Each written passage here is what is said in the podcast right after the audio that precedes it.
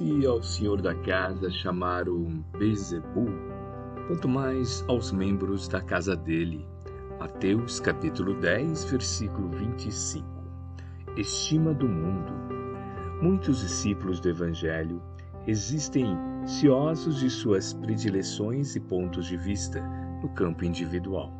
Falsas concepções ensombram-lhes o olhar. Quase sempre se inquietam pelo reconhecimento público das virtudes que lhes exornam o caráter.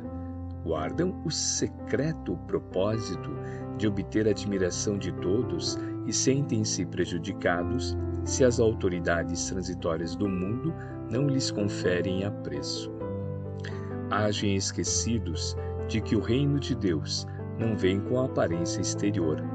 Não percebem que, por enquanto, somente os vultos destacados nas vanguardas financeiras ou políticas arvoram-se em detentores de prerrogativas terrestres, senhores quase sempre absolutos das homenagens pessoais e dos necrológicos brilhantes.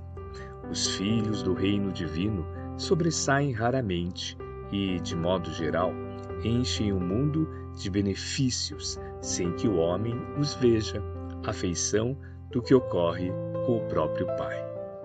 Se Jesus foi chamado feiticeiro, crucificado com malfeitor e arrebatado de sua amorosa missão para o madeiro afrontoso, que não deve esperar seus aprendizes sinceros, quando verdadeiramente devotados à sua causa?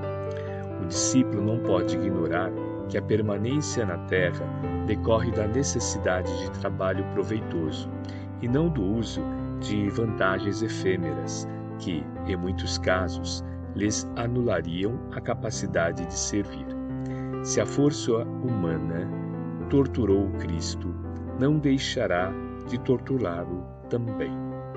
É ilógico disputar a estima de um mundo que, mais tarde, será compelido a regenerar-se para obter a redenção. Emmanuel, psicografia de Francisco Cândido Xavier, obra Caminho, Verdade e Vida, capítulo 103.